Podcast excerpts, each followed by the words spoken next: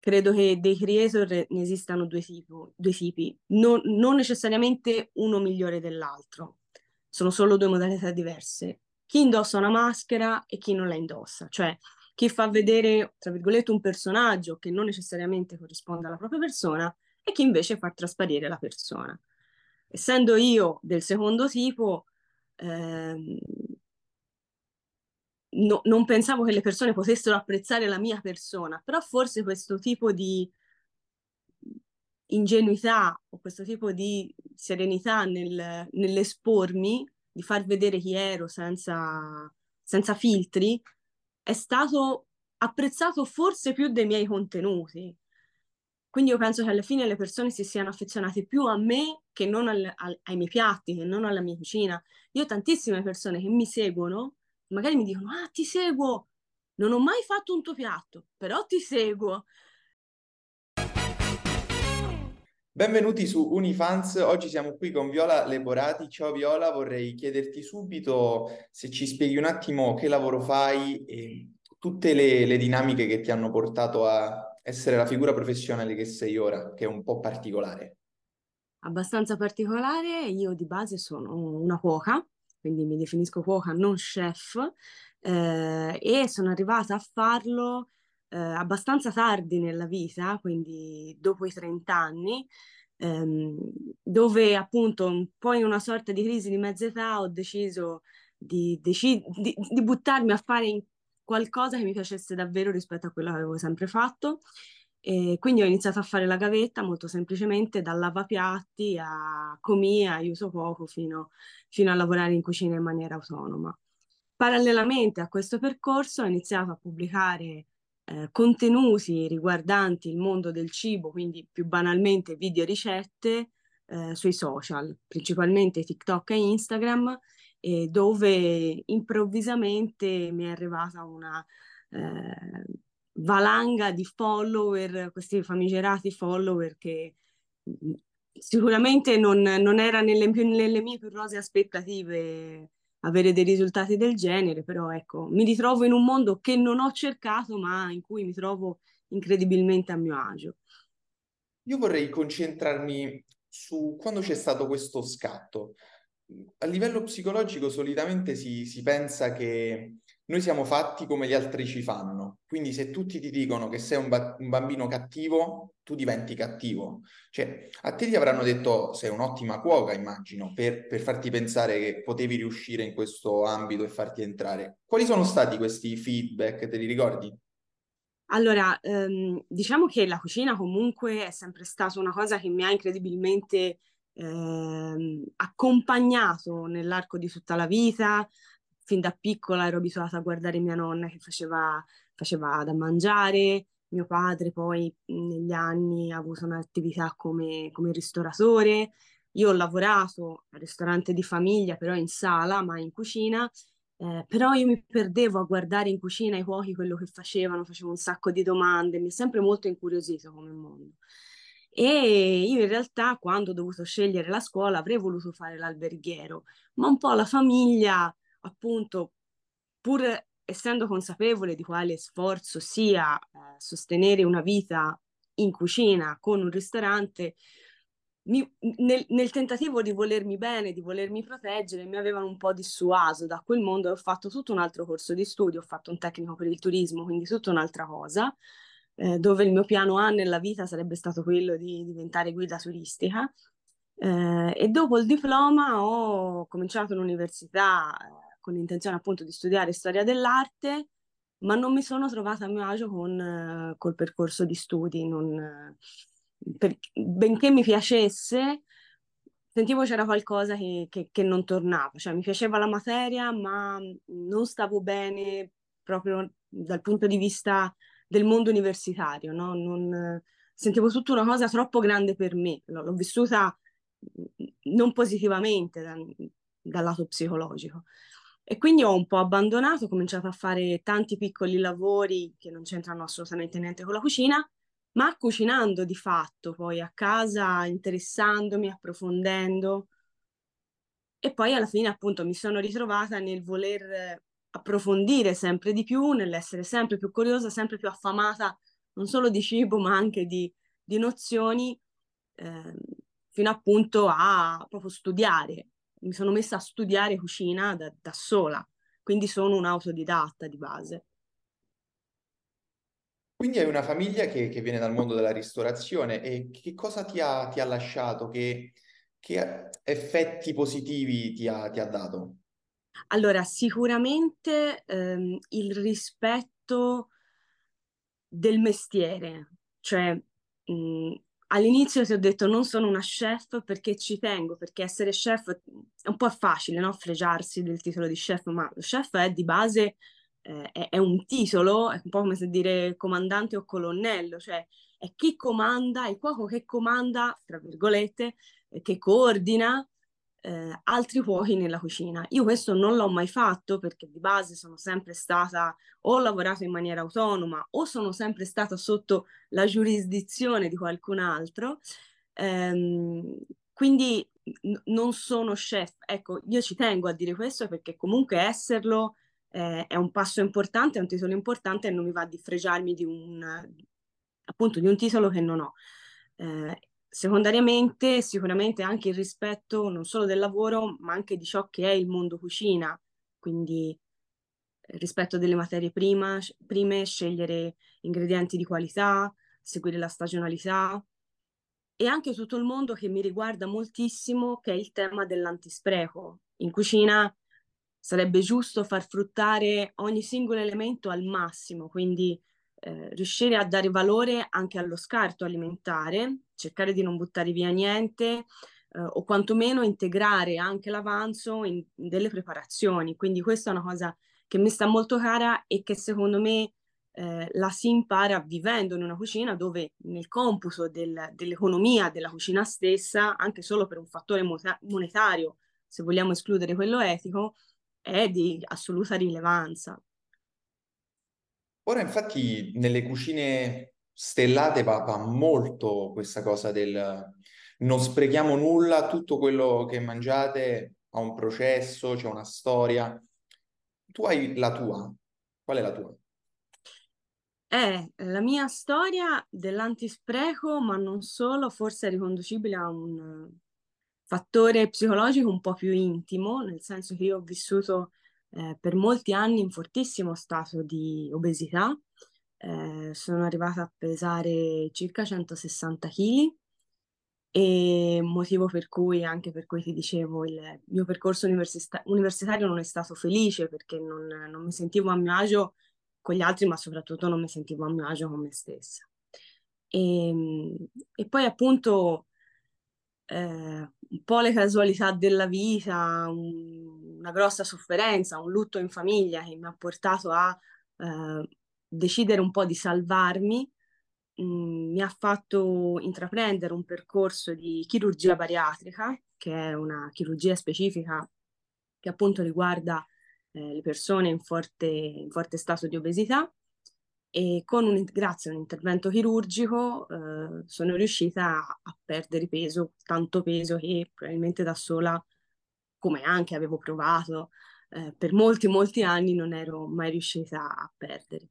Ecco, questo mi ha dato la forza di mh, vedermi in un modo diverso e tirare un po' fuori la vera me che è sempre stata sopita, non solo sotto i tanti chili, ma anche sotto tante insicurezze insicurezze che ovviamente non è che spariscono in un attimo, eh, perché mh, è necessario in un percorso del genere anche tanta terapia psicologica, eh, che in qualche modo mi, mi, ha fatto capire chi sono veramente. Ora, forse nessuno lo, lo capisce mai fino, fino alla fine, ma, ma, sicuramente meglio di prima, o quantomeno sto, sto bene con me stessa. Ecco, questo, questo penso che, che sia il fulcro poi della mia storia è da lì che poi ho iniziato a volermi mettere in gioco, a, andando a lavorare in cucina, è da lì che ho iniziato ad avere la voglia di espormi mediaticamente caricando dei contenuti sui social.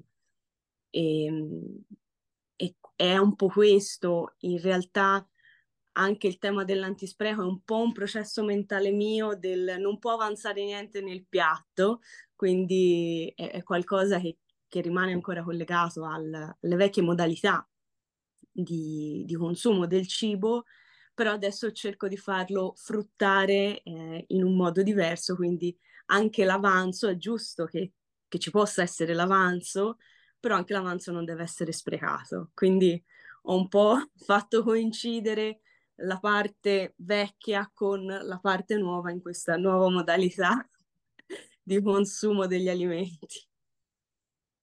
Come... Anzi, la prima domanda che vorrei farti, perché se no non possiamo arrivare al come, eh, vuoi combattere l'obesità? Eh, l'obesità è... mi viene sempre da dire che è un po' un, mostro da cui non ci si libera mai, no? Alla fine, come tante dipendenze, perché di fatto il, l'abuso di cibo è una dipendenza come ne esistono altre, e quindi è un po' sempre lì, cioè ricadere è un attimo. Um, si cerca di, di, farlo, secondo me, um, anche attraverso, come ti dicevo prima, il rispetto del, del cibo, cioè imparare ad apprezzare il giusto però curarlo in ogni singolo dettaglio. A me questo ha aiutato tantissimo nel periodo della rialimentazione, dove dopo l'intervento potevo mangiare pochissime quantità di cibo. Io sono e resto una buon gustaia, quindi mh, non volevo essere destinata ad una vita poi, non lo so, di riso scondito, non, non avrebbe avuto senso e non è quello il, l'obiettivo di un intervento bariatrico. Quindi ho iniziato a mangiare sì poco, ma comunque volevo che fosse buono con buono non intendo eh, carico di grassi, cioè imparare a apprezzare l'equilibrio anche de- dal punto di vista dei valori nutrizionali, no? E, e lì mi si, è mi si è aperto tutto un mondo che è proprio anche quello del, della nutrizione. Infatti cerco eh, nella mia cucina di comporre anche piatti che abbiano un senso anche dal punto di vista nutrizionale. Naturalmente non sono una nutrizionista, non sono una dietista, ma per me è impo- importante proporre dei piatti che abbiano all'interno eh, tutte delle componenti non solo di gusto, ma anche mh, dal punto di vista appunto ehm, di tutto ciò che sono gli elementi, cioè i carboidrati, le proteine, le vitamine, le fibre e quant'altro. E... Quindi tu pensi che cucinando molto bene, dando molto sapore anche a quantità proporzionate, sì. più, più ristrette di cibo, tu riesci a avere una, una dieta molto più sostenibile, molto più, sì. più controllata. Cioè cerco di non farmi, ma io per prima quando cucino per me stessa, di non farmi mancare niente a livello di gusto. Ehm, e eh, come dire, è un po' difficile da spiegare, cercando comunque di, di soddisfare la parte eh, del palato ma soddisfandomi anche da dicendo io è questo di cui, quello di cui ho bisogno, non ho bisogno di altro, perché è tutto qui, no? Quindi il pasto completo, tra virgolette, poi magari è un piatto, nel pasto completo io trovo un po' la soddisfazione del dire non ho bisogno di cercare altro, ho tutto già qua. Quindi è, è un, un, po' questa l'idea del, del piatto. Infatti promuovo abbastanza l'idea del quando ci si cucina a casa, facciamoci un piatto solo. Ormai mm, la trovo un po' desueta la vecchia, eh, il vecchio ordinamento della nonna che ti faceva antipasto primo, secondo, contorno, dolce e caffè. Eh, al limite due portate, magari no? un assaggio una cosa che può essere un po' un antipasto, piuttosto un secondo col contorno, se vogliamo intendere il contorno. Eh, io cerco di integrarlo sempre già nel secondo, però insomma, se lo vogliamo eh, ancora considerare tale. Quindi eh, è un po' questo, che poi alla fine secondo me è più che sufficiente dal punto di vista nutrizionale e anche considerando i tempi della vita di ognuno di noi, dove c'è anche poco tempo di potersi mettere prima di tutto a cucinare, ma anche a mangiare purtroppo. Hai una audience altissima, circa qua... arriviamo quasi a mezzo milione di follower sì. su tutte le piattaforme dei social media. E hai, parlato di insicurezza, come riesci a gestirla? Comunque pubblichi una parte di te e, e ti esponi a qualsiasi giudizio. Ah, questa è una bellissima domanda. Eh, boh, non ti saprei dare una risposta. Eh, ti ripeto, mi trovo incredibilmente a mio agio, ma forse perché faccio della mia voglia di comunicare, della mia esigenza comunicativa, la parte più forte rispetto alla mia insicurezza. Eh, e forse indirettamente anche un modo per combatterla, l'insicurezza. Um, sicuramente all'inizio, soprattutto nelle stories, che è una modalità di, di contenuto, eh, in realtà se vuoi neanche permanente, perché una stories dura 24 ore, no? Se faccio una stories poco interessante o dove sono brutta e con gli occhi appiccicati sul divano, no? Chi se ne importa, du- dura poco. Eh, all'inizio avevo grossissime difficoltà perché, detto in maniera molto semplice, mi sentivo ridicola a farle perché era qualcosa che non mi apparteneva, non avevo mai fatto, semplicemente pensavo, ma perché alle persone dovrebbe interessare quello che ho da dire? Poi ho capito che, almeno nella mia modalità di esposizione, dove il personaggio che si vede sui social corrisponde alla mia persona, cioè credo che dei creator ne esistano due, tipo, due tipi, non, non necessariamente uno migliore dell'altro, sono solo due modalità diverse. Chi indossa una maschera e chi non la indossa, cioè chi fa vedere, tra virgolette, un personaggio che non necessariamente corrisponde alla propria persona e chi invece fa trasparire la persona. Essendo io del secondo tipo, ehm,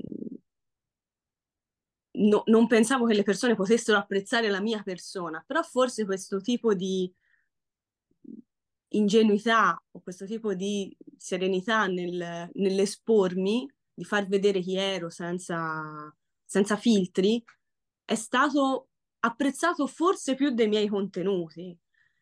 Quindi io penso che alla fine le persone si siano affezionate più a me che non al, al, ai miei piatti, che non alla mia cucina. Io ho tantissime persone che mi seguono magari mi dicono, ah, ti seguo, non ho mai fatto un tuo piatto, però ti seguo. E, e, e io, per esempio, adoro no? quando mi vengono a dire, ho fatto dei tuoi piatti, sono super curiosa, sono super felice. Però questa cosa invece mi incuriosisce tantissimo. Dico, ma, ma scusa, ma perché mi dovresti... No, no, io sono un disastro in cucina, però mi piace guardarti. Ed è bello, no? Della serie. Non ti ho neanche conquistato con quello che voglio comunicarti, ma semplicemente con, con quello che, che sono, no? E quindi forse è questo che alla fine mi dà la sicurezza, cioè trovare negli occhi della, degli altri una sorta di, di approvazione, no?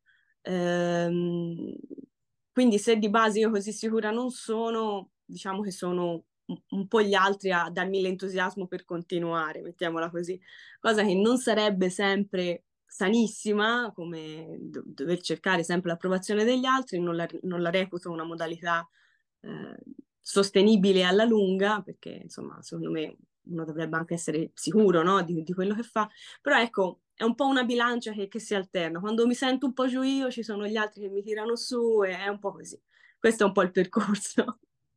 Per quanto riguarda la creazione dei contenuti, comunque c'è una parte tua di, di spiegare a qualcuno quello che, che sai fare e come loro dovrebbero fare, c'è un altro aspetto psicologico divertentissimo che dice che il, in una classe la persona che sta imparando di più è l'insegnante. Questo, questo è vero per quanto riguarda la creazione di contenuti? Questo è verissimo, è molto importante il feedback del pubblico, sempre, eh, che non necessariamente deve essere qualcosa di sempre ascoltato, no?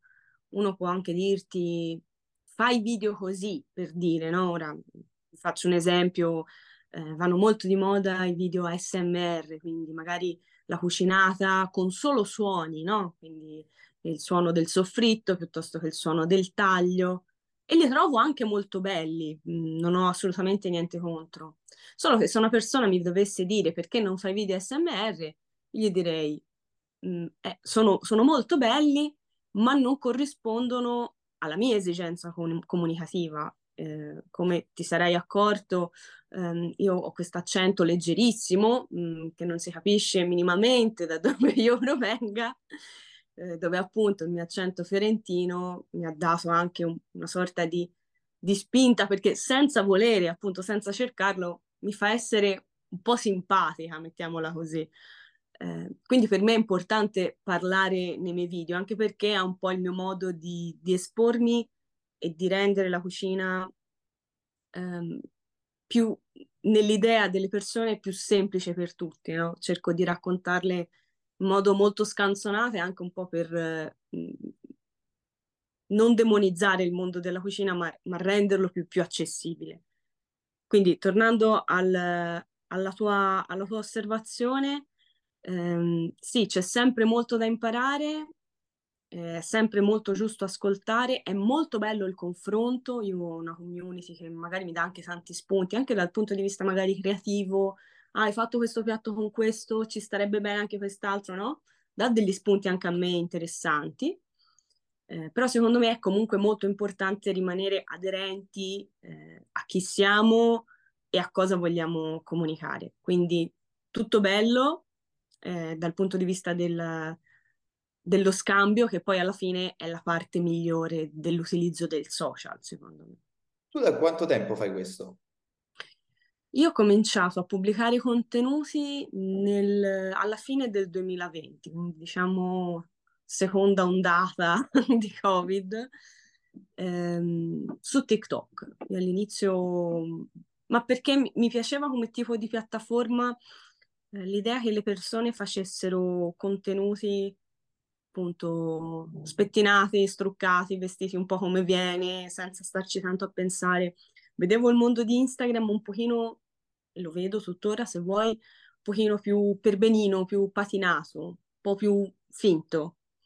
Eh, poi ho capito che in realtà si può fare Instagram anche in altri modi, non è quello, quello il punto, però ecco, TikTok mi stimolava come piattaforma, non avevo mai utilizzato social a parte insomma i profili personali di Facebook e quant'altro. E, e quindi mi, mi, ci sono, mi ci sono buttata, ma davvero senza, senza nessun tipo di pretesa, proprio di, con la voglia di divertirmi.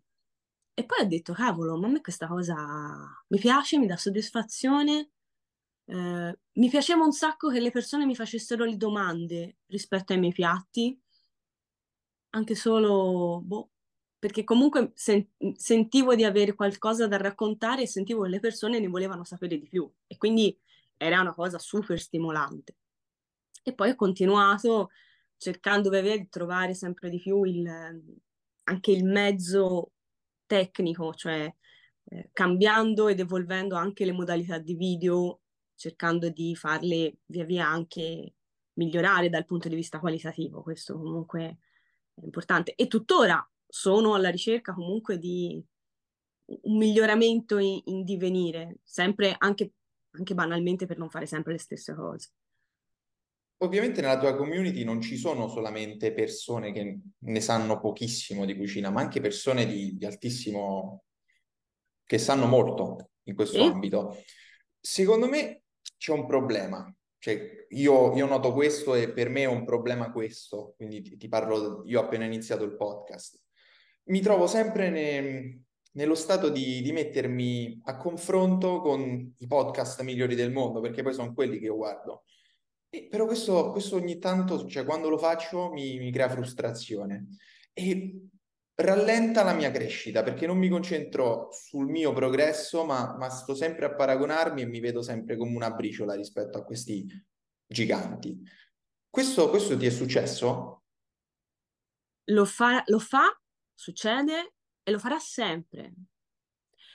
Perché ci sarà sempre qualcuno che ne sa più di te, ci sarà sempre qualcuno, tra virgolette, migliore di te, ma migliore che vuol dire mh, migliore forse nella tua aspettativa, ma semplicemente essendo diverso, perché non sarai mai uguale, non sei comunque paragonabile.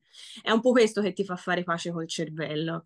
Um, sai che bene o male la, il piede in fallo lo metterai, prima o poi. Per me banalmente può essere in cucina, magari che ne so, ti racconto una cosa, cioè io faccio video di cucina, anche una cosa, tra virgolette, mi infamo da sola. Um, faccio video di cucina chiaramente in casa e io quello che faccio poi mangio, cioè non è che io faccio vedere una produzione di un ristorante, io lavoro come chef a domicilio, però chiaramente quando lavoro come chef a domicilio non è che mi metta a registrare i video, no? Quindi sono comunque nella mia dimensione domestica, ok? Eh, mi capitò di girare un contenuto anni fa dove erroneamente in una zuppa, mi, sembra una zuppa, eh, ad un certo punto del video si vedeva un capello, un mio capello. Cioè, io ho cucinato in casa mia, chiaramente senza cuffia, senza, perché chiaramente quando poi cucino per, eh, in modo professionale ho il cappello, no? Quindi ci sono tutta un'altra serie di eh, attenzioni. Insomma, morale della favola, per fartela breve, nel video si vedeva questo capello. Ah, oddio, che schifo! Giustamente lo posso capire, no? Perché da me ti aspetti una cosa altissimamente professionale, no? Quindi assolutamente una cosa che non è ammissibile. E io per prima mi sono sentita eh, devastata, ho detto, oddio, cosa ho fatto? Mi sono infangata per sempre. E invece no, cioè alla fine è anche un po' il perdonarsi e soprattutto imparare dal proprio errore eh, che ho cominciato a fare. Fondamentalmente, poi vedi un po' come tutto torna e tutto è utile nella vita, da quell'episodio lì ho cominciato a indossare sempre una bandana, anche nei video, quasi sempre però, nella maggior parte dei casi, che poi è diventato un mio tratto distintivo dal punto di vista dell'immagine, no? E quindi da una cosa brutta poi è nata una cosa bella perché per fartela breve, io se vado a giro così come sono adesso, non mi riconosce nessuno. Mi metto la bandana e, e mi fermano ogni quattro secondi. Quindi alla fine quell'episodio là ha fatto scaturire una cosa che in qualche modo mi ha anche dato una cosa positiva, no? E alla fine è un po' quello. Mm, trova, trova comunque la tua unicità ehm, cercando sempre di rimanere fedele a te stesso. Quindi tu sei tu e non sei equiparabile a nessun altro. Né migliore né peggiore. Si può sempre imparare dagli altri, ehm,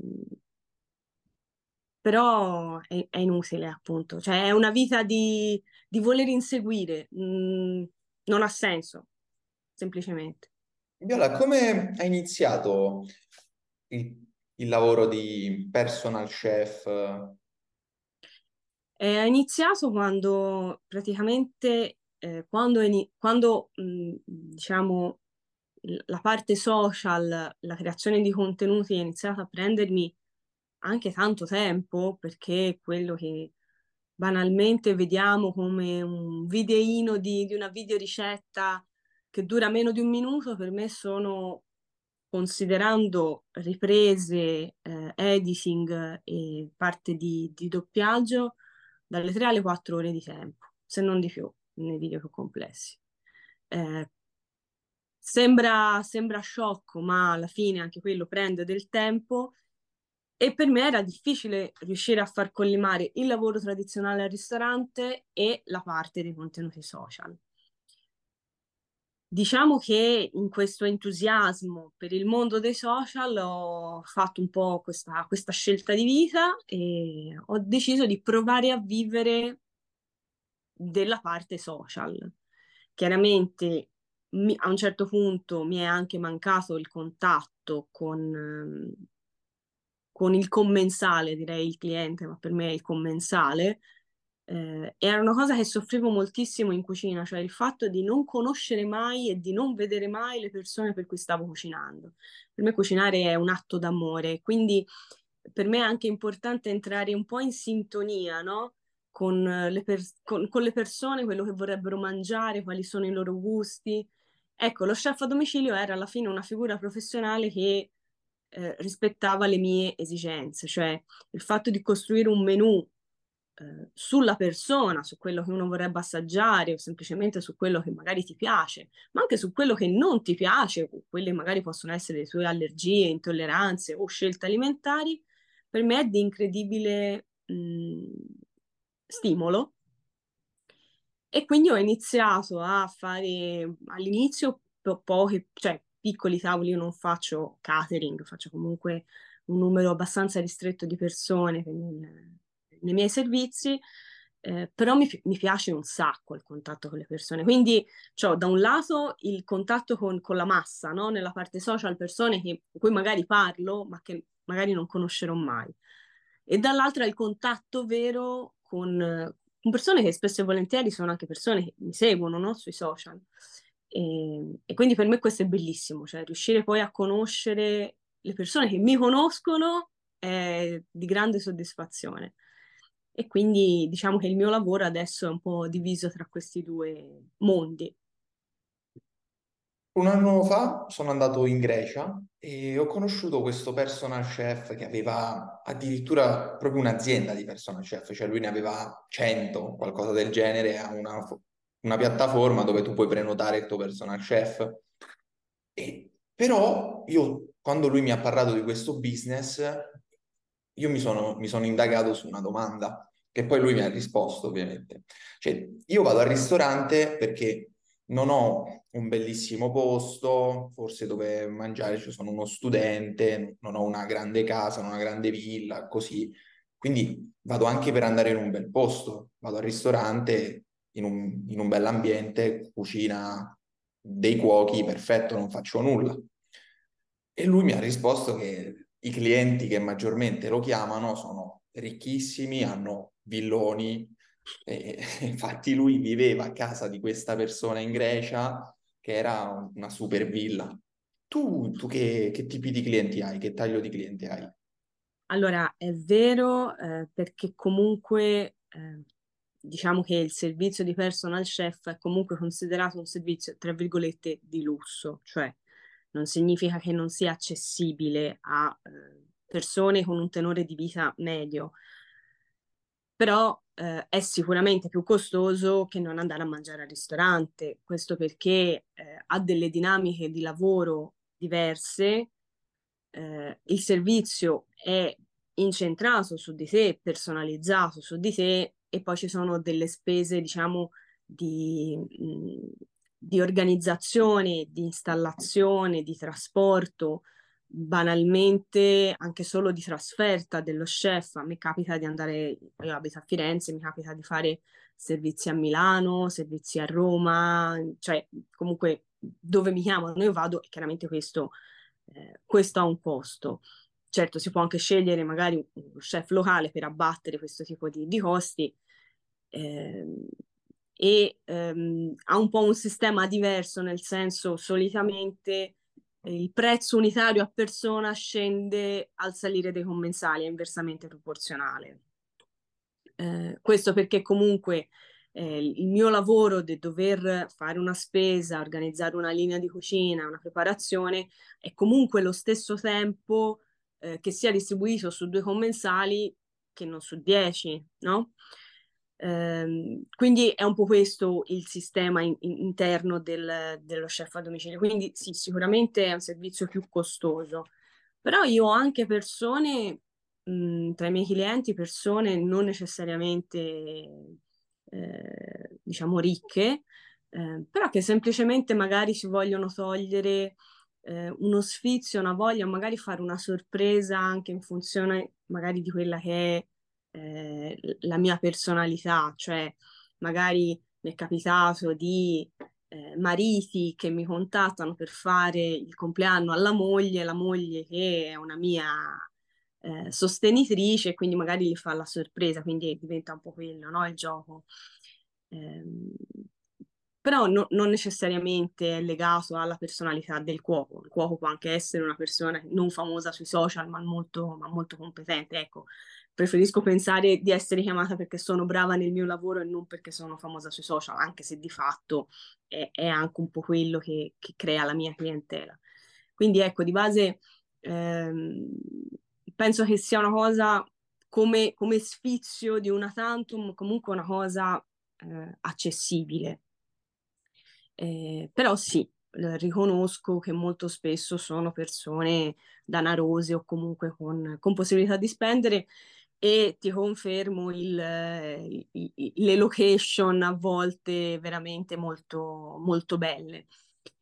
Però quello che, che poi alla fine, anche questa è un'altra cosa, no? Perché uno dovrebbe pagare una persona per mangiare a casa sua, no? E penso che alla fine in realtà si crei una dinamica anche di vivere la propria casa in modo diverso, no? Il vedere il piatto dove mangi normalmente tutti i giorni, magari il classico piatto bianco, no? Comprato anche a poco, perché poi io spesso uso le stoviglie trovate, trovate in casa, che magari con un certo tipo di impiattamento rendono il piatto dove mangi tutti i giorni un piatto che sembra uscito da una cucina stellata, no? Quindi diventa un po' un'esperienza in casa tua, dove casa tua in realtà è, sembra un altro ambiente. E questo è comunque molto apprezzato, e anche l'ambiente eh, familiare di convivialità che spesso si crea alla fine de- dei miei servizi, no? delle cene. Io di solito eh, alla fine del pasto, diciamo al momento del caffè, dell'amaro, eh, cerco di far abbassare le luci, eh, in modo che comunque si crea un ambiente anche fatto più di me- meno, meno visivo e più di impatto addosso, no? Di, di, di, di silenzi, del sentire le voci, eh, diventa tutto più intimo. E, insomma, c'è un po' una magia nascosta anche a casa sua, l'importante è saperla trovare. Certo, è bellissimo perché se tu abbassi tutti gli altri sensi, loro riescono a percepire il sapore del caffè, de- della sensazione che hanno provato, della leggerezza, che hanno mangiato tanto o poco, però sono riusciti, si sentono Esatto, pieni, bene, riempiti. esatto. E mi devi raccontare per forza una storia, perché secondo me ti saranno successe di cotte e di crude in queste super mega ville. E per favore, raccontami Eh, qualcosa di, di entusiasmante. qualcosa di entusiasmante. Ora non vorrei qualcuno che, che magari ho servito, ascolti, Del tipo, ascolti. del tipo che questa era super antipatica, non ci avevano un piatto, oppure non credo, eh. Allora, mi è Però capitato molte volte, eh, ma questo è un po' la vita da cuoco che, ti, che poi alla fine è questo. Ehm, praticamente, ma questo è un po' un leitmotiv, eh, succede abbastanza spesso. Il classico, ah, te- magari inizio servizio 8, eh, alle 7.45, mentre tu sei, hai tutta la linea pronta, sei carico, sei lì che stai ripassando, no, tutti gli elementi, che ti stai facendo tutti i tuoi schemi mentali. Arriva il padrone di casa, ah, non te l'avevo detto. Cioè, comunque, mh, mia zia è celiaca. E te rimani. Cosa che per me è importantissimo, cioè io in fase di, eh, quando decido il menù insieme al cliente, per me è importantissimo, dimmi se ci sono allergie, intolleranze, cosa non ti piace, cioè è fondamentale. Ed è ovvio che per me è riferita questa domanda non solo alla persona, ma anche a tutti i commensali che quella sera ci saranno. Eh, non me lo ricordavo. Bene, quindi eh, fortunatamente in quel caso ricordo che eh, in casa la padrona di casa aveva della polenta istantanea, quindi avevo un ragù eh, di carne, un sugo di carne anche abbastanza eh, spinto, no? Un, un ragù di selvaggina, quindi insomma una cosa anche interessante, e l'avevo abbinato appunto a una pasta, un formato di pasta corta, sì, mi pare, eh, e quindi dissi, ok, piano B, polenta, quindi a polenta con, con questo sugo, no? Che poi alla fine è venuto un piatto buonissimo, però ti lascia un po', così. Quindi te sei lì tutto sudato, che poi magari ripensi chiaramente nelle altre preparazioni dove eventualmente potrebbe esserci il glutine, perché non è detto che nelle cose magari, ok, non è la pasta, però magari ho tirato una salsa con la farina e non, a quel punto non è più, eh, non è più consumabile per questa persona. Quindi se ti, ti ansi un sacco, se rifai mille cose, eh, vado a portare comunque, io porto chiaramente il pane, no? Queste cose qui, vado a portare il pane, una cosa mi scuso chiaramente con questa persona, purtroppo non ho fatto in tempo ad organizzare, ad avere un pane senza glutine per, per questa persona. E trovo questa signora che mi guarda, ah tesoro, ma non c'è problema, a prendere questo pezzo di, schiaccia- di schiacciata e metterselo in bocca. E io, oddio, no, signora, no, non c'è il glutine lì. No, no, lo so, ma la schiacciata la posso mangiare. Quindi, signora, lei non è celiaca, però me lo sono tenuto per me. Quindi c'è un po' sempre questo gioco del, delle finte intolleranze, no? Che poi mi dispiace perché mette molto, mh, mm, mette in cattiva luce chi veramente ha delle allergie, ha delle intolleranze vere e ne soffre, e non quelli che fanno finta che. Quindi diciamo che fa un po' parte del, del mondo dei clienti questo. È, è, funziona nei servizi a domicilio, ma in tutte le cucine d'Italia, tranquillamente. Ma quando io ti chiamo e voglio, voglio il tuo servizio, scelgo io cosa mangiare oppure tu hai delle proposte? Allora, diciamo che parte da una tua idea, che magari può essere una cosa magari molto, molto ampia, no? Mi piacerebbe mangiare, che ne so, un menù toscano, no? Magari tu non sei di qui, una cena toscana. A me piace molto in realtà anche il mondo del fusion, eh, quindi prendere molti elementi orientali e trasportarli un po' nella nostra cultura, quindi fare un po' delle, delle mescolanze interessanti, come mi piace molto ad esempio l'abbinamento di frutta nei piatti salati. Eh, però al di là di quelli che sono i miei gusti personali, veramente eh, cerco di darti de- delle opzioni, anche banalmente vuoi un menù carnivoro di pesce oppure vegetariano o vegano, no? Quindi si parte un po' da là. E una volta che mi hai detto cosa assolutamente magari non ti piace, a te e a tutti i tuoi commensali, eh, per tornare al discorso di prima, eh, do delle proposte. Quindi un menù magari a scelta tra due o tre primi, tra due o tre secondi, eccetera, eccetera. E, e poi lì, si va. Chiaramente mh, do dei consigli, cioè magari, eh, che ne so, c'è un primo a base di salsa di pomodoro, ti sconsiglio, se vuoi scegliere quello, di scegliere anche il secondo a base di salsa di pomodoro, magari può essere un umido piuttosto che uno spezzatino, no? Ad esempio. Oppure magari se ti piace lo spezzatino e hai scelto il pomodoro nella prima portata, te lo faccio in bianco. Cioè, insomma, ci sono comunque delle, eh, delle cose. Però sì, mh, passa dalla mia proposta, però la scelta finale naturalmente è quella del, del cliente. Qual è la cosa che l'ingrediente che al 99% delle volte c'è sempre in tutte queste nei miei piatti? Sì. Eh, eh, e allora, ehm, che poi è diventato anche un po' un must del, della mia cucina, sicuramente l'utilizzo dell'olio, cioè chiaramente dell'olio, però non, non, non, necessariamente in abbondanza, cioè mh, comunque la mia, la mia cucina di base è comunque la cucina toscana, quindi soffritto di olio con aglio con, o di olio con cipolla a seconda del, del, piatto è sempre un po' la base di tantissime delle mie preparazioni. Eh, se poi ti dovessi dire un, un ingrediente come, come materia, eh, in realtà io sono una grandissima utilizzatrice di spezie e erbe aromatiche. Eh, quindi non, non, ce n'è uno, poi dipende molto, dipende molto dal piatto. Io cerco ti posso dire cosa uso poco. Io uso poco um, il manzo, um, uso poco i latticini, o comunque cerco insomma sempre di farne un utilizzo ristretto. A me piace molto cucinare con gli elementi vegetali, quindi sempre partendo dal, dal, dalla verdura o comunque dalla proteina vegetale, un legume, no? Ceci, fagioli. E, ehm, li trovo molto stimolanti, per questo sono comunque un amante del, delle proposte di cucina vegetariana e vegana, non perché io lo sia, ma perché la trovo proprio una cosa creativa. Ehm, quindi sì, ti direi comunque le verdure in generale. Se tutti sapessero cucinare, quindi avessero queste capacità, quanto si, si ridurrebbero gli sprechi di cibo?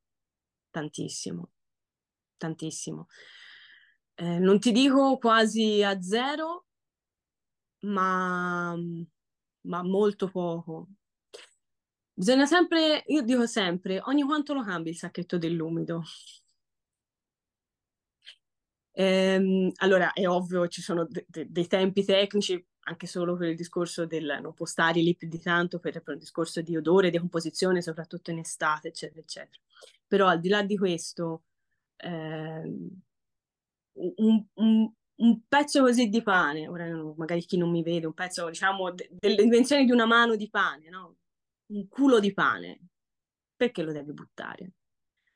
Può diventare pangrattato, se non è troppo, eh, troppo vecchio, può essere affettato quando ancora fresco, riposto in congelatore e consumato al bisogno. Può essere rigenerato bagnandolo leggermente e ripassato un attimo in forno.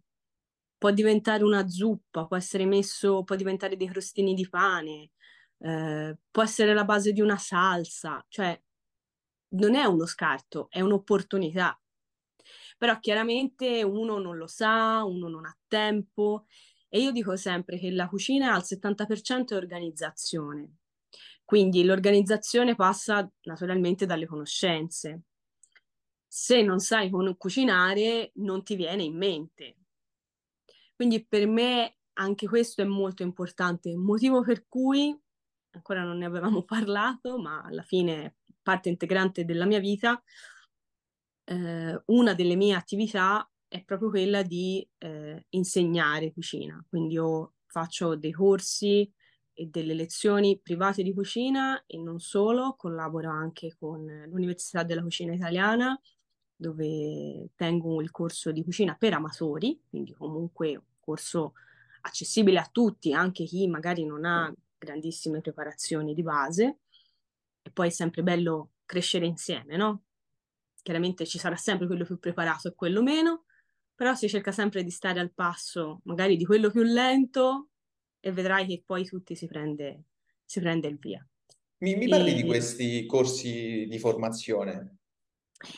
Sono belli perché, appunto, prima di tutto il, il, contatto con le persone che per me è sempre, è sempre, be- sempre bello, cioè è sempre uno stimolo, è sempre soprattutto una, una crescita per me. Però, to- tolta me dall'equazione, ehm, di solito si va per, per argomenti. La prima lezione, che sembra una lezione sulla carta, quella più noiosa, ma di fatto è quella che rimane più impressa, è quella che piace sempre di più, che è organizzazione della cucina. Cioè, banalmente non è che facciamo grandi cucinate la prima lezione, quindi non è importante quello che si, quello che si cucina effettivamente, ma è come organizzare il tuo spazio di cucina, della tua normale cucina. Non stiamo parlando di cucine professionali con i banchi in acciaio, si sta parlando della cucina col piano, eh, magari della cucina anni 70 in formica. Eh, come organizzarti al meglio per cucinare nel più breve tempo possibile e in sicurezza. Quindi tutta una serie di accorgimenti che passano da come disporre il tagliere, tagliere piuttosto che come tagliare una carota per fare, se vuoi fare un soffritto si taglia così, se vuoi fare eh, una brunoise si fa così, vabbè insomma tu, tutte cose un, po', un po' più tecniche, dove chiaramente ci sono delle dimostrazioni, uno si mette alla prova e l'utilizzo degli strumenti giusti. Una cosa che è sempre molto divertente quando dico chi è che taglia con questo a casa e io faccio vedere il coltello da cucina, il, col- il, coltello da bistecca, però per capirci, quello che mettiamo a tavola, quello con cui apparecchiamo. E lì otto persone su dieci alzano la mano e, e io mi sento sempre un po' morire, perché siamo abituati a fare delle operazioni col coltello sbagliato che ci fanno perdere più tempo perché sono meno performanti, che reputiamo più sicure perché magari non sono il coltellone enorme da cuoco che siamo abituati a vedere, ma che in realtà lo sono meno perché non essendo l'attrezzo corretto, a seconda di quello che gli fai fare, a mio modestissimo avviso, è più facile farsi del male. Quindi se invece maneggiamo il coltello corretto, anche con un po' di insicurezza, se vogliamo, per cui stiamo più attenti alle dita, vedrai che poi alla fine prendi sicurezza e ti accorgerai che è tutta un'altra vita e tutti altri tempi, anche solo banalmente in termini di tempo, eh, risparmiato nel fare un'operazione magari facciamo tutti i giorni, che può essere boh, affettare il pane. Se ti affetti il pane col coltello con cui mangi a tavola, a parte che lo tagli male, ci metti un quarto d'ora e rischi pure di farti male che magari ti scivola. Quando impari qual è il coltello giusto, va tutto un po', un po' meglio da sé. E questa è una cosa che piace un sacco, che poi è una cosa molto applicabile nella vita di tutti i giorni. E in tantissimi poi, ah, da quando ho cominciato a utilizzare, che ne so, magari mi, mi fanno il nome di un coltello che non pensavano neanche di poter mai tenere tra le mani, ah, tutta un'altra vita, mm, vado che è una meraviglia, no? Quindi è grande soddisfazione. Questi corsi li fai, questo particolare, uno degli ultimi, con, con Guido Mori, giusto? Esatto. E com'è nata la collaborazione tra voi due? Eh, anche questo è un episodio abbastanza, un aneddoto almeno divertente dal mio punto di vista. Eh, Guido è una persona, quando io l'ho, l'ho, conosciuto tramite i social, quindi ho cominciato a vedere i video che faceva, eh, dove commentava e criticava aspetti sbagliati delle lavorazioni di appunto chi propone video ricette, quindi di persone come me che fanno, fanno questo sui social, no? E dove magari eh, fa notare che c'è un olio eh, combusto o comunque bruciato, piuttosto che non viene eseguita bene una tecnica, piuttosto che un'altra. Eh, sicuramente molto puntiglioso, però dal punto di vista professionale penso che gli si possa dire poco, nel senso può essere giusto o meno esporsi per criticare un'altra persona, ma se eh, i comportamenti mh, portati avanti da quella persona possono essere dannosi per delle persone che tentano poi di imitare, allora forse è anche giusto dire non si fa così, no? Quindi un conto è il gusto personale. Mi piace la Nutella nella pasta e mangiati la Nutella nella pasta, cioè fai te, a me non piace, te fallo pure. Però se ti voglio insegnare a ehm, friggere ad altissima temperatura con un olio che mh, mm, fuma, che arriva al punto di fumo ed è dannoso per la salute, eh, ti dico no, aspetta, magari non è giusto promuovere una cosa del genere. Quindi eh, diciamo che di lui avevo assoluta stima, ma avevo anche moltissima paura. Cioè io ho detto, oddio, ora prima o poi vedrà uno dei miei video dove farò una qualche sciocchezza che non mi sono resa conto e, e mi tartasserà. E invece mi pare che una volta un, una persona che mi seguiva su Instagram rispondendo a delle domande, uno mi scrisse tipo perché non fai un video con, con Guido Mori? E, e io risposi taggandolo dicendo no, no, io sarebbe, un, sarebbe un piacere, sarebbe un onore, mi cospargo il capo di cenere, eh, signor Mori, la prego non guardi i miei video, no? una cosa del genere con estrema riverenza ed è molto divertente come in realtà oggi c'è un rapporto non solo professionale ma, ma anche di amicizia dove insomma poi lui alla fine da quella cosa mi disse no no guarda ma io ti conosco, ti ho vista, sei brava, eh, anzi vediamoci, conosciamoci, poi insomma abitiamo anche geograficamente molto vicini, quindi insomma è stato anche facile. E quindi posso dire, sono fiera di dire che c'è una stima reciproca, non solo professionale, ma eh, anche umana. È bellissimo che due storie mi hai raccontato e sono nate dai commenti, una del capello e la bandana e questa con Guido Mori che è nata da un commento perché non fai qualcosa con Guido Mori? Sì. Bellissimo. E tu credi che una figura del genere, chiamiamola da guardiano della giustizia, aiuti, o meglio, protegga i contenuti che vengono comunque proposti sui social? Perché uno dice, questo se, se mi becca a me mi fa chiudere la pagina. Cioè. Eh, allora, eh, è un discorso molto molto ampio.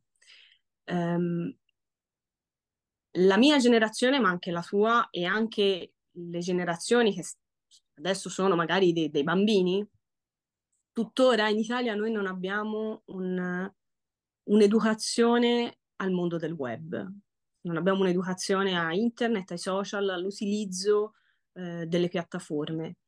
Si dà un po' tutto per scontato o semplicemente alla formazione singola dei, dei familiari, dei genitori che possono lasciare o meno un telefono in mano ad un bambino.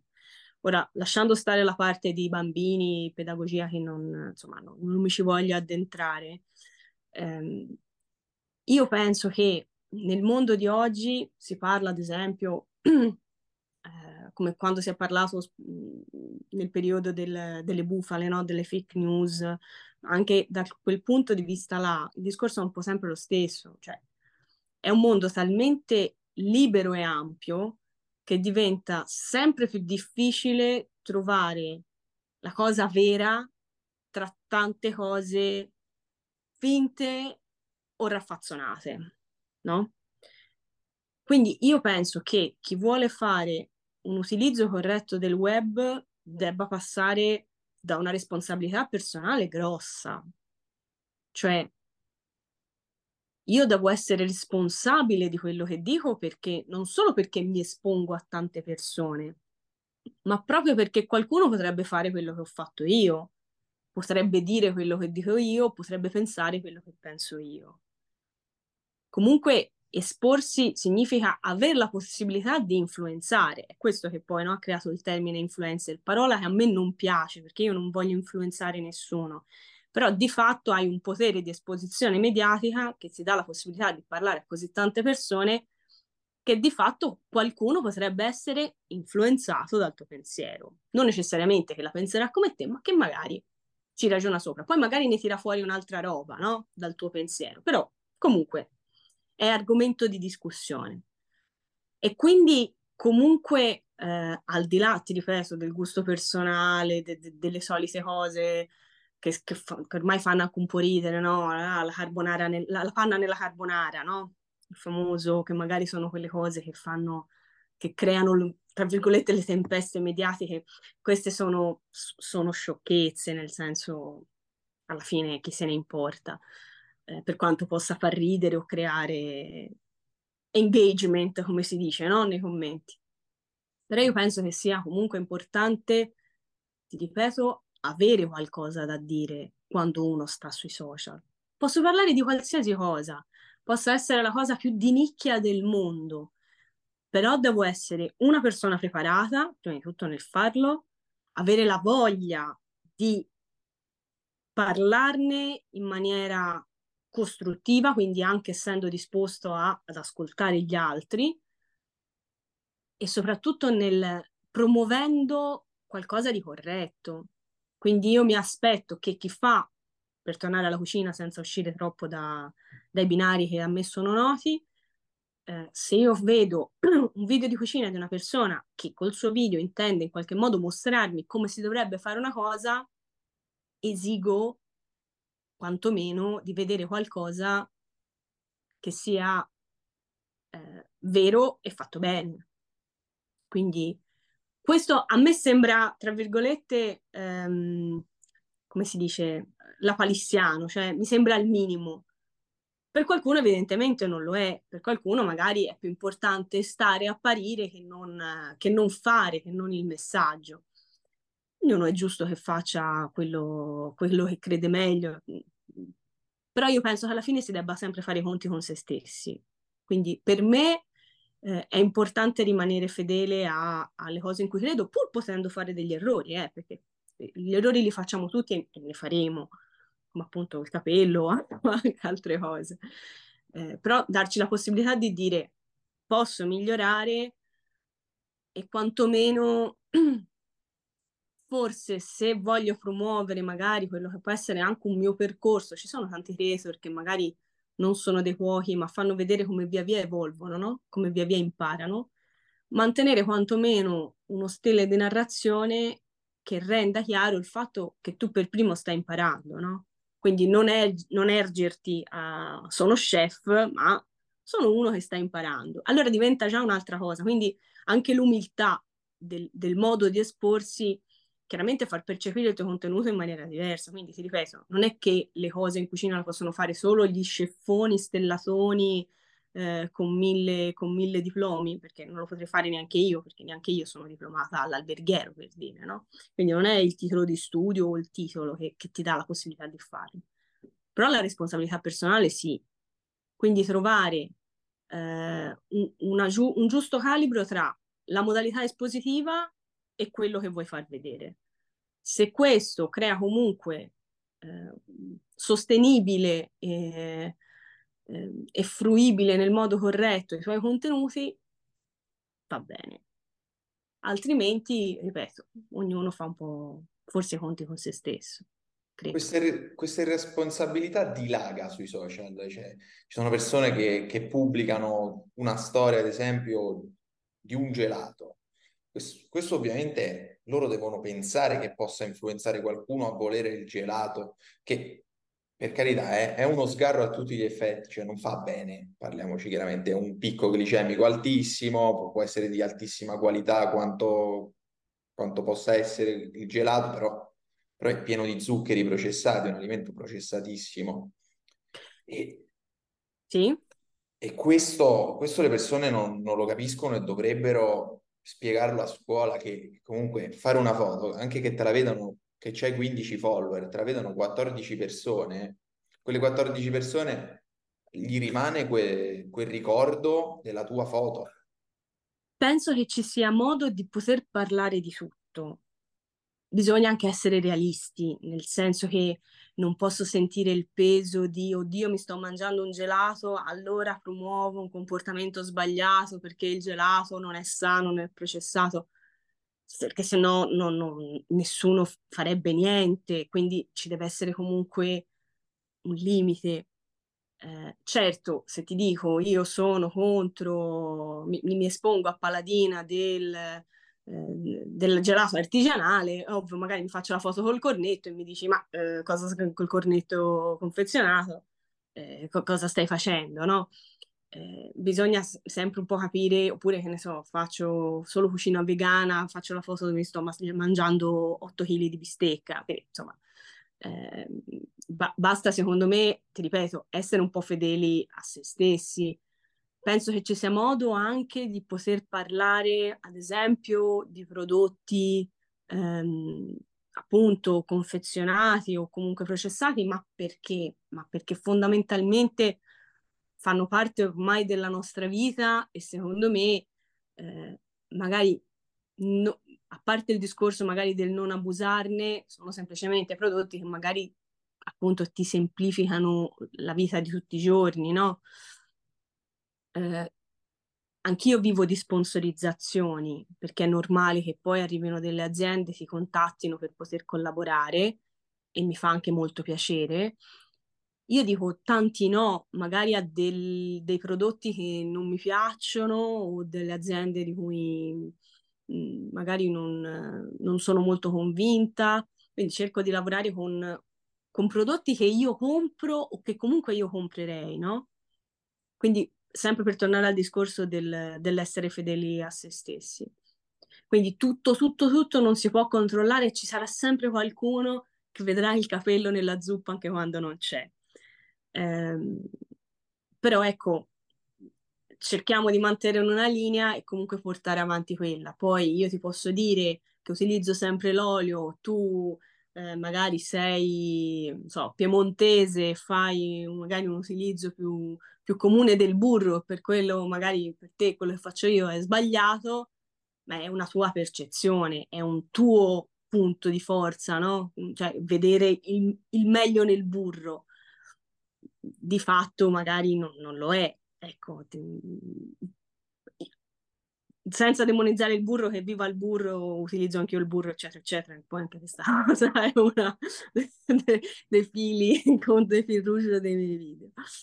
Viola vorrei ricollegare un attimo i punti. E... Vai. Abbiamo parlato di sostenibilità, abbiamo parlato di, di consapevolezza nella cucina, che, che potrebbe cambiare moltissimo gli sprechi, i consumi. E, e ora stiamo parlando di questi alimenti processati.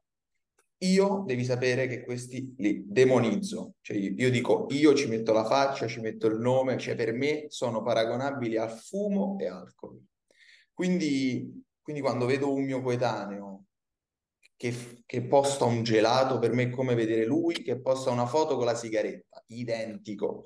E Te lo dico perché mi è capitato quest'estate che mi sono andato a mangiare un gelato perché vivo in un posto dove c'è il, il venditore di gelati e quindi è anche legale farlo. Pensa, io penso debba essere illegale.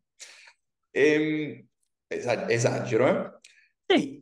Ho trovato dei miei amici che mi hanno incontrato che mangiavo il gelato, gli ho detto oh, non lo dite a nessuno che mi sto a mangiare il gelato, eh? e, e l'ho nascosto, cioè, perché l'ho fatto, però, però non volevo influenzare nessuno a farlo. E pensa quando Cioè, la mia responsabilità è stata quella di, di, trovare una persona che conosco. Lui mi stava vedendo fare questo comportamento, che sia fumare, bere o mangiare gelato. Gli ho detto, oh, ora che io sto sbagliando, non lo, non lo dite a nessuno che lo sto facendo.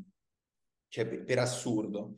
Perché? Perché credo tantissimo che anche due soli occhi, quindi non la visual, ma due soli occhi, quindi la visual reale, sia influenzata anche dal mio comportamento nella vita reale.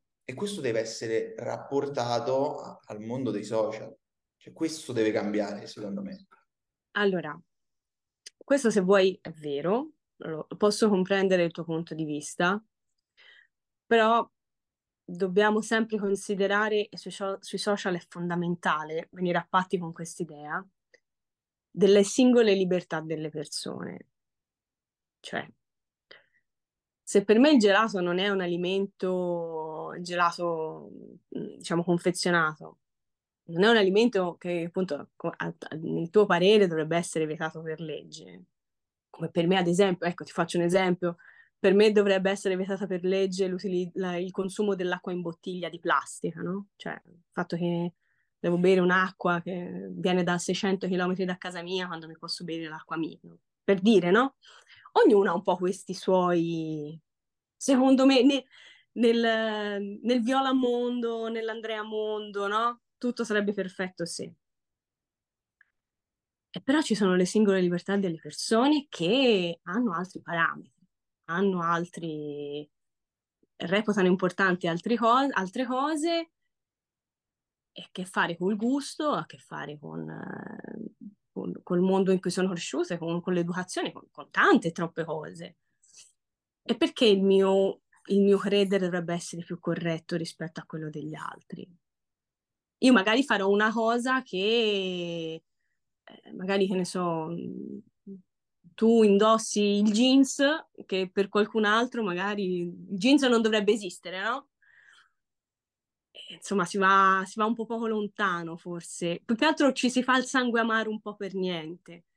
Quindi a te non piace, non mangiarlo. Magari non, non lo insegnerai ai tuoi figli o non lo promu- promuoverai ai tuoi figli, se proprio vuoi avere delle persone su cui poter creare un'educazione da zero, no? Tra virgolette.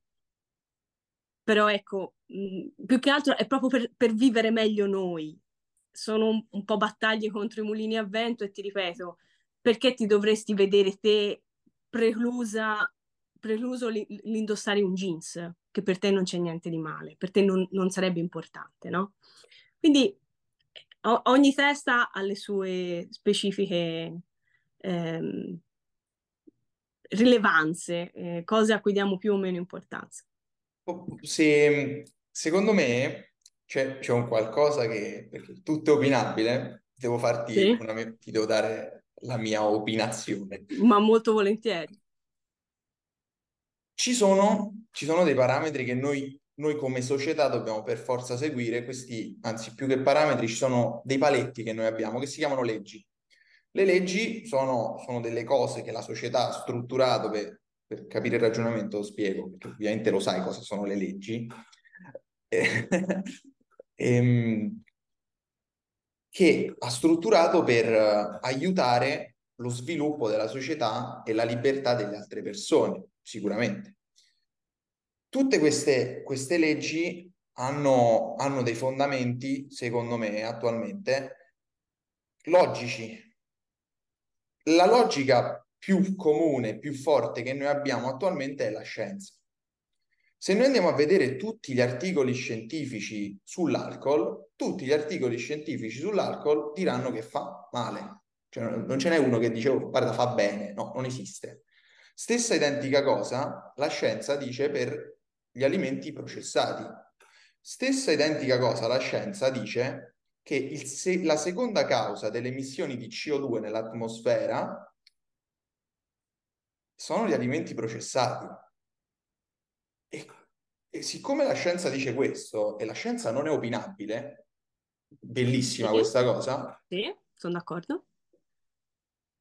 noi, noi per non precludere la nostra libertà dobbiamo ascoltarla e dobbiamo fare delle leggi. Perciò io dico rendere illegale il gelato. Perché dietro rendere illegale, illegale il gelato, cioè, parliamoci chiaramente, il mondo è gigante. Se, se noi mangiamo un gelato, non succede niente. Se io lascio il mio rubinetto aperto tutta la mia vita, non succede niente.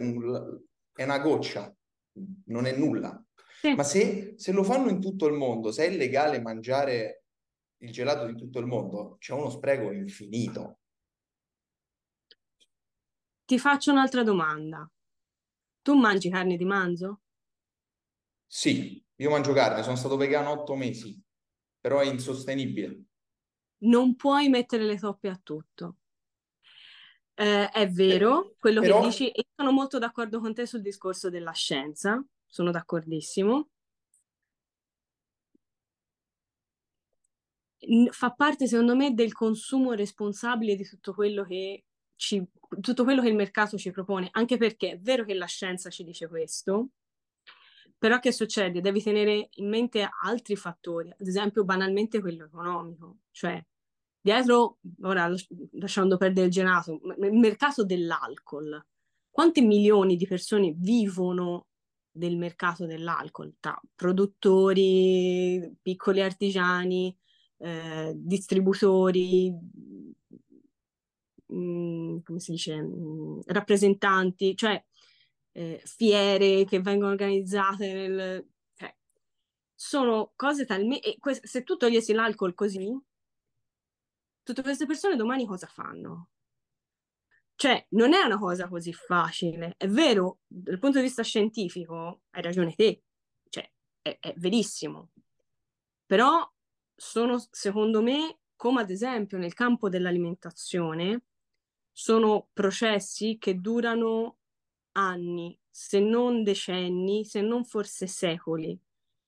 Eh, lo stiamo vedendo adesso, come stiamo ad esempio vedendo in alimentazione ehm, quella che può essere la famosa carne stampata in 3D, che poi alla fine, eh, oppure la, ehm, la carne ricreata in laboratorio. Quella sarebbe una carne più sostenibile dal punto di vista dell'impatto ambientale, ma forse mi fa anche dire, ma ne, ne abbiamo veramente bisogno per forza? È, è necessaria? Ci, la vogliamo utilizzare come sostituto per sempre? Eh, quindi togliere proprio l'utilizzo della carne per consumare quella? La vogliamo integrare in un consumo parziale? O semplicemente ne possiamo fare a meno? Cioè, la, la, scienza, proprio perché la scienza va avanti, vanno anche avanti le possibilità che abbiamo. E, è, è difficilissimo e, e anche ingiusto togliere qualcosa così dall'oggi al domani. Penso che tanto passi da la responsabilità anche in questo caso alimentare di ognuno di noi, cioè il dire magari mi mangio un gelato processato all'anno eh, perché sono al mare, mi fa caldo e ho voglia di qualcosa così che mi dia il contentino, che non magari mangiarlo tutti i giorni, ma non per questo il mercato dei gelati dovrebbe sparire. Io, io lo pensavo come te all'inizio, però sono, sono arrivato alla conclusione che le leggi ci sono proprio perché le persone non, non, non, devono e non possono sapere tutto e devono essere tutelate, devono essere tutelate dalla legge. Abbiamo parlato di, di impatto economico. C'è, un, c'è, il mondo alcol, come c'è il mondo Andrea, c'è, c'è, il mondo alcol, no? E il mondo tabacco, il mondo alimenti processati, sì. fiere e tutto questo qua. La maggior parte delle nostre malattie, che poi impattano sul sistema sanitario, quindi una fucilata di soldi, che, che noi spendiamo, noi Stato, e quindi noi abbiamo debito pubblico, inflazione, mille cose, no? Sì sono, sono intaccati dal consumo di questi alimenti, perché poi alla fine le abitudini sono che noi mangiamo sempre, che, che noi beviamo sempre e quindi quello che bevi e mangi e quindi quello che, che, metti nel tuo corpo, che è la tua casa, poi ti crea, ti ridà il frutto che tu gli hai dato, cioè quello che gli hai dato, no? Quindi, quindi bisogna anche capire capire quali sono i vantaggi e gli svantaggi per la società, no, non per il singolo, perché se io non posso pensare a quello che mi piace a me, io devo pensare a quello che, che faccia andare e renda sostenibile la mia società. E questo, questo non sta succedendo assolutamente, tutto il contrario. Questo perché la governabilità di un paese passa attraverso quello che fondamentalmente è un compromesso tra tutte le teste che possono esserci in un paese se siamo 60 milioni di italiani non possiamo fisicamente pensarla tutti nello stesso modo. E quindi eh, o ci facciamo delle città-stato, ognuna di tre persone, perché di più sarà difficile trovarne in 60 milioni che la pensino esattamente come te, dove ognuno batte moneta, le sue leggi e le sue regole, questo è un po' poco applicabile. Eh, cosa possiamo fare? Ti ripeto, cercare di essere il più corretti possibile per quelli che sono le cose che ci importano. A me, a te è evidente che ci importi il, il, la parte ambientale. Potrebbe interessarmi di più, perché se mi interessasse di più probabilmente sarei vegana e proporrei solo cucina vegana. Come magari tu, se per te è importante la parte ambientale, magari non consumeresti manzo, ad esempio, no? Però è un compromesso. Però io non, non vorrei far passare questo messaggio perché io all'inizio ero, ero diventato vegano. Io sono stato vegano otto mesi, una cosa insostenibile anche a livello di salute ti, ti distrugge, ma sia mentale che, che fisica. Mm, mm no, si può vivere anche da vegani con le giuste occorrenze e, mm, e però questo richiede un, un, un utilizzo, cioè bisogna conoscere la cucina. Per, per essere vegani sano. Però la scienza non dice questo, cioè la scienza dice che se tu mangi carne, la carne, ci sono diversi articoli che, che dicono che, che, la carne fa bene. Ci sono anche diversi articoli che dicono che la carne fa male. Però ci sono di, di, diverse cose, tipo, tipo il fumo, l'alcol e gli alimenti processati, che tutti gli articoli che ci sono dicono che fanno male. Quindi basta opinioni, basta tutte queste cose. Fanno male, dobbiamo tagliare delle cose perché non è sostenibile così, non è, non è, proprio sostenibile, poi sicuramente si creerà il mercato nero come in tutto, perché tutto si crea il mercato nero, e quindi chi ama veramente questi il zuccheri... proibizionismo. Esatto. E eh, però, se, se li vanno a mangiare dallo spacciatore. Noi... Io sono, posso anche essere d'accordo con te, facciamolo, però l'umano è un umano e l'uomo è soggetto a sbagliare e a fallire e soprattutto a trovare l'occasione furba per il proprio rendiconto. Puoi essere la persona migliore del mondo, ma in ogni caso verrai sempre prima te che non un altro. Questo è proprio un istinto di sopravvivenza, eh? Cioè, ok? Che cosa ha lasciato il, il proibizionismo in America? De- delle cose devastanti, l'affermazione del, del, delle mafie, de- soprattutto della mafia italo-americana, e tuttora c'è degli strasci che si porta ancora dietro dal punto di vista eh, culturale e mh, di quello che poi è la criminalità tuttora negli Stati Uniti, no? Quindi anche a volte, anche attingendo alla storia, non ti dico che abbiamo delle proiezioni, però anche una cosa che era partita con la migliore delle intenzioni, ah, togliamo l'alcol perché sennò gli uomini stanno nei cantieri, sono ubriachi, si ammazzano, poi vanno a casa, picchiano le mogli, e insomma forse tanto bene l'alcol non va. Tolto così dall'oggi al domani e non è che ha lasciato degli effetti positivi. Cioè, sì, sicuramente magari c'erano meno ubriaconi in giro che picchiavano le mogli, meno gente che si lanciava da, dal dodicesimo piano di un palazzo, ehm, però ha creato comunque criminalità, tuttora nel paese delle libertà non si può bere in strada una bottiglia di scotch a meno che non sia nel, nel, nel sacchetto di carta, no? proprio perché come dicevi te poteva essere di, cattiva, eh, di cattivo indice per un altro. Però ti posso anche dire, ma perché a fine giornata, magari di una giornata faticosa, non mi posso concedere un bicchiere di vino che comunque sì mi fa male, ma come magari possono fare male altre cose. E ti ripeto, è un compromesso. Il, il mio corpo è un tempio, ma il mio corpo è un tempio che magari respira in un ambiente, mh, come si dice, um, magari pieno di eh, sostanze rilasciate dalle auto a combustione fossile, no? E allora il mio corpo ha un tempo fino a un certo punto perché non posso escludere tutto. Allora, ti rispondo alla parte del proibizionismo. Il proibizionismo eh, risale a un, un, bel po' di tempo fa. C'era, anni fa. Esatto, popolazione 80% che non sapevano né leggere né scrivere. Sì. Non c'erano articoli scientifici che, inopinabili che dicevano che il fumo fa male, anzi lo sponsorizzavano gli atleti del Real Madrid, quindi sì, sì. fuori di testa come cosa, no?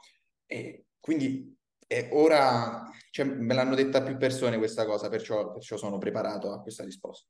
Cioè, non, non, non, mi sento così proibizionista, sono, sono dietro la scienza, quindi è, è, difficile poi rispondermi a questa cosa, no? O, o, risponderci, perché mica ci sono solo io, c'è mille psichiatri, nutrizionisti che combattono questo ogni giorno.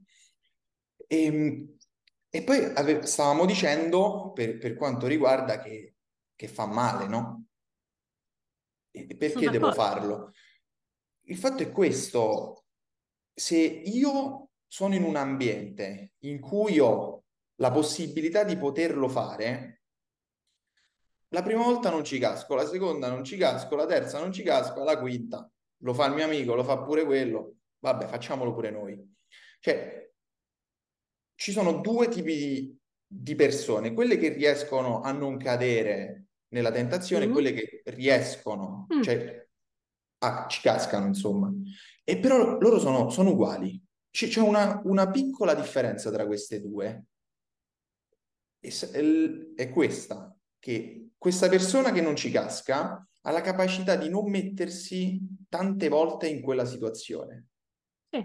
Il problema è che io esco di casa e mi ci trovo. Cioè, alla fermata dell'autobus, pubblicità di Burger King, le vetrine dei negozi, cornetti a dismisura, bombe con lo zucchero, eh, patatine, cioè, al supermercato ci sta di tutto e di più di sta roba. Quindi sono sempre tentato, è inutile a dircelo.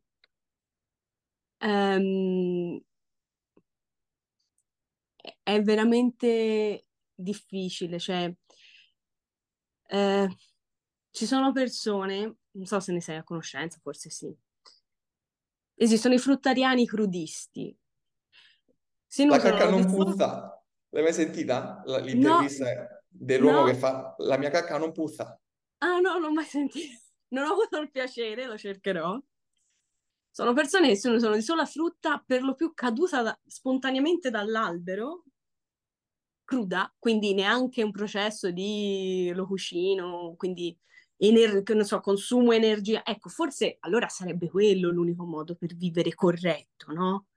Perché già se io uh, utilizzo, mi faccio un soffrittino tranquillo, con un pochino olio, un pochino di cipollina, è già, è già sto producendo comunque un olio combusto, mm, lo dovrei utilizzare solo a crudo l'olio. Eh, non mi posso mangiare, non lo so, una salsa di pomodoro perché magari purtroppo è stata prodotta e raccolta tramite il caporalato eh, dalle persone sottopagate, cioè è ovvio che magari scelgo una salsa di pomodoro prodotta, ma non ho il controllo proprio su tutto, tutto, tutto. È un compromesso. Scegli tu le tue battaglie, scegli tu quello che ti fa stare meglio, cerca di poter promuovere le cose in cui tu credi non puoi pretendere che tutti la vedranno come te. E questo che penso che sia un po' il segreto per stare bene sui social, ma anche nella vita. Quindi porta avanti le tue battaglie, le cose che a te sono care, ciò in cui credi, appunto, rimani fedele a te stesso e poi chissà, magari veramente influenz- influenzerai delle persone in maniera positiva e le porterai a vedere, a fa- magari fargli vedere il mondo da un punto di vista diverso, che, che, è sempre una cosa bella ed è sempre una cosa costruttiva vedere il mondo da un punto di vista diverso. È sempre bella, è il motivo per il quale viaggiamo, no? Quindi, mh, mm, giusto, se gli altri non lo faranno, l'importante è che intanto stai bene te e poi si vedrà. Grazie Viola, davvero. Grazie a te. Questa è stata l'intervista più lunga di Unifans. Pensa quanto è stata divertente. So... Colpa mia Colpa nostra. Bellissimo, bellissimo davvero. Grazie davvero. È stato un grande piacere. Questa Grazie era Viola Leporati per Unifans. Grazie agli eroi che hanno ascoltato fino a qua.